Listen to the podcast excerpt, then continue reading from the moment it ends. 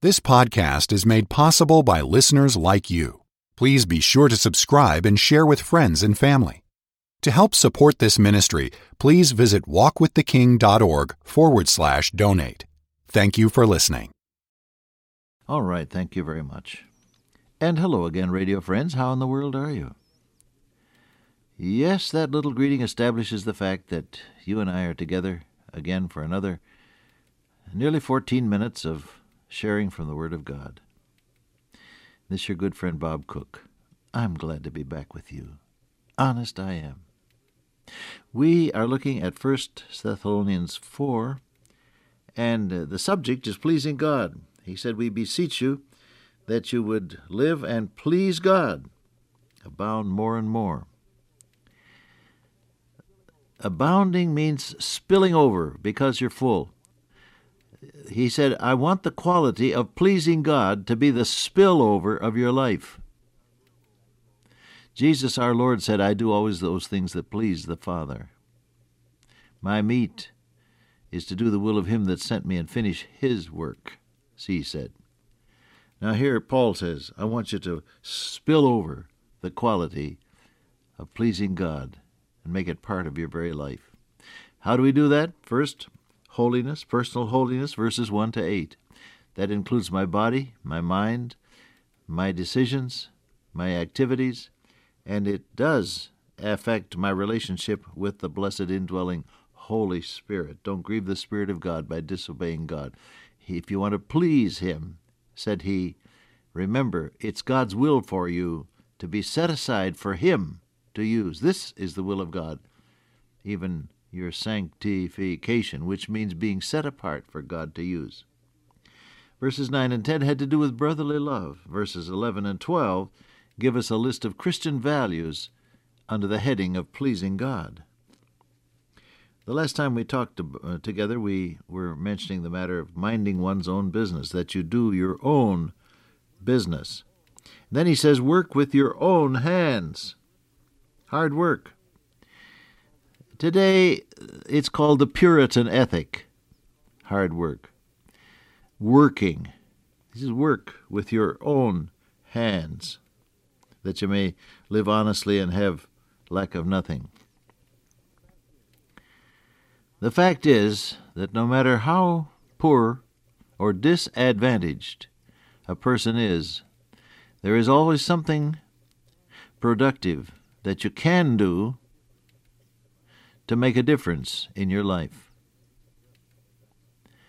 Just as I'm preparing these broadcasts, there's a news item in the press and on the TV concerning people who have no other means of existence who have discovered that the new law about recycling aluminum cans and bottles can be to their advantage, and they go and pick up these aluminum cans and sell them so they have something in their pocket to buy something to eat. There's always something you can do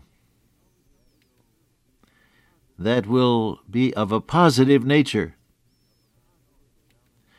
Now, I know if you're down and out and you're listening to Bob Cook, it is very easy for you to say, yeah, little does he know. Well, yes, I do know. I've been in a, in a condition where I didn't have enough to buy food for the next meal. So I know. But I also know that God leads you in answer to prayer, even in those times of real need. He will lead you he will guide you. There is always a positive step of obedience if you commit a situation to God. This is the way it works. You pray honestly about any situation, listen for what the Holy Spirit of God says to you, and then obey Him. Remember this, will you? There is always a positive step of obedience which you can take after having committed a situation to God in prayer and in faith. That's why he says, work with your own hands. As we commanded you. It's not an option, it's a command. Now, why? Here's a little uh, uh, purpose phrase. In order that you may walk honestly toward them that are without. That means unsaved people around you that are watching you, and that you may have lack of nothing. I like the way the uh, the Living Bible paraphrases it, and I opened it so that I might be uh, able to share it with you. This should be your ambition, says Ken Taylor, to live a quiet life, minding your own business and doing your own work, just as we told you before. As a result, people who are not Christians will trust and respect you, and you will not need to depend on others for enough money to pay your bills. That's the way it's paraphrased there in the Living New Testament that ye may walk honestly. What does it mean to be honest? Well, number number 1, tell the truth factually. Number 2, imply the truth. There is a there is a sense in which you can be quite accurate in what you say and at the same time be quite dishonest in what you imply. Have you discovered that? during the war years when housing was hard to get and when apartments that were available oftentimes were restricted in terms of of uh, people with families, they would say no children. And this dear lady had been looking for a place for so long. And finally, she found an apartment that just suited her needs, but she had several children, and she knew that the landlord would turn down her offer of a lease uh, because of her family. And so she gathered the children up and took them to a nearby cemetery, sat them down on a bench inside the cemetery, and she said, You stay there till I come back. Then she went to the rental office and uh, said she'd like to rent that apartment. And uh, the uh, agent said, What about children? And she took out her handkerchief and dabbed at her eyes and said, Sir, all my children are in the cemetery. she got the lease, she told the truth, but she wasn't honest. You get the point. Young fellow, you come in at two in the morning, and, and at breakfast your father says, Hey, son, what time did you get in last night? You said, Oh, after 11. After 11, my eye, it was 2 in the morning. You told the truth, but you weren't honest. See, this is what Paul is getting at. Live, that word walk means live every day, honestly. Toward, now, who is to be the recipient of your honesty? Unsaved people. He uses the phrase, them that are without, that means outside of the grace of God. Unsaved people. That's, that's what he's talking about. That you may live every day in honesty toward unsaved people. Why? because their appraisal of your Christ is based upon what they see in your life. You follow that? Here's this dear brother who had built a, a huge business based on reclaiming silver from the rinse water of dark rooms operated by photographers. You understand the process uh, by which uh, uh, a print is made.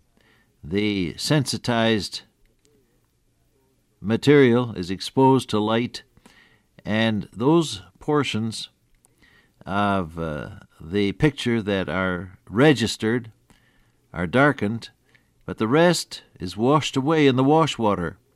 And so he got the idea of putting a, a, a specially constructed filter in the drain of all of these photographer sinks so that he could reclaim the silver which otherwise would be washed away. And he made quite a business out of it. At the end of one year, I heard him tell this story. It's been some years ago now, but it's quite clear in my memory. At the end of one year, he discovered that in in calculating what he owed to these various dealers, he had made a mistake in calculating the percent of payback that he was going to share with them. Every one of his customers had been shortchanged either by a little or a significant sum. In some cases, it was only a few pennies. In others, it amounted to some dollars. Now it was the end of the year, and he thought, oh, well, it doesn't matter. Nobody has complained. But he couldn't get peace about it, he said. And as he prayed about it, he knew what he had to do. And so he wrote to every one of his clients enclosed a check. As I say, in some cases it was just for a few pennies. In other cases it was a significant amount. But he enclosed a check and he said, I have wrongly calculated the amount this year that w- was to come back to you as your commission on this process of reclaiming silver. And so I want to do it. I want to make it right because I am a Christian and I want to honor God in all that I do. And he sent it out. Well, he got some remarkable replies. And people were surprised, some were delighted, some were mystified, and one or two actually made a trip to come see him to find out what kind of a person this was and what it meant for him to be a Christian. He was able then to give an effective witness and share Christ with people as a result. To be honest with the unsaved person is so important because his or her appraisal of Christ depends upon what they see in your life. And by honesty, we do not simply mean accuracy, we mean honesty, the real thing. People need to feel safe with you. They, they, they need to be free from worry and wondering what you mean if you say good morning.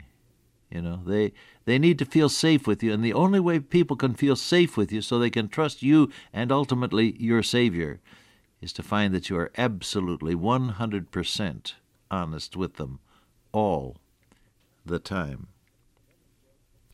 Then he said that ye may walk honestly toward them that are without or that are unsaved, and that ye may then have lack of nothing. This is God's formula for success. What is it? A quiet time with God every day, mind your own business, hard work, absolute honesty, and God will bless you. Now, that's the formula you find there, isn't it? Have you tried that? Before you tell me that I'm mistaken and that I don't know what you're up against and that the circumstances are different with you and all that, and I agree. But before you t- say that, have you have you tried God's formula? Have you tried testing God's promise given to the tither? A tither is a person who gives God 10% of his income. And you turn to Malachi 3:10 and God says, "Bring ye all the tithes into the storehouse that there may be meat in my house, and prove me now herewith." Saith the Lord, if I will not open the windows of heaven and pour you out a blessing, that there shall not be room enough to receive it, and I will rebuke the devourer for your sakes. God says, I'll take care of you if you do what I tell you.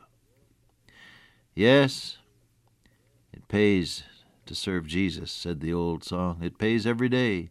It pays every step of the way, though the pathway to glory may sometimes seem drear. He's with you each step of the way.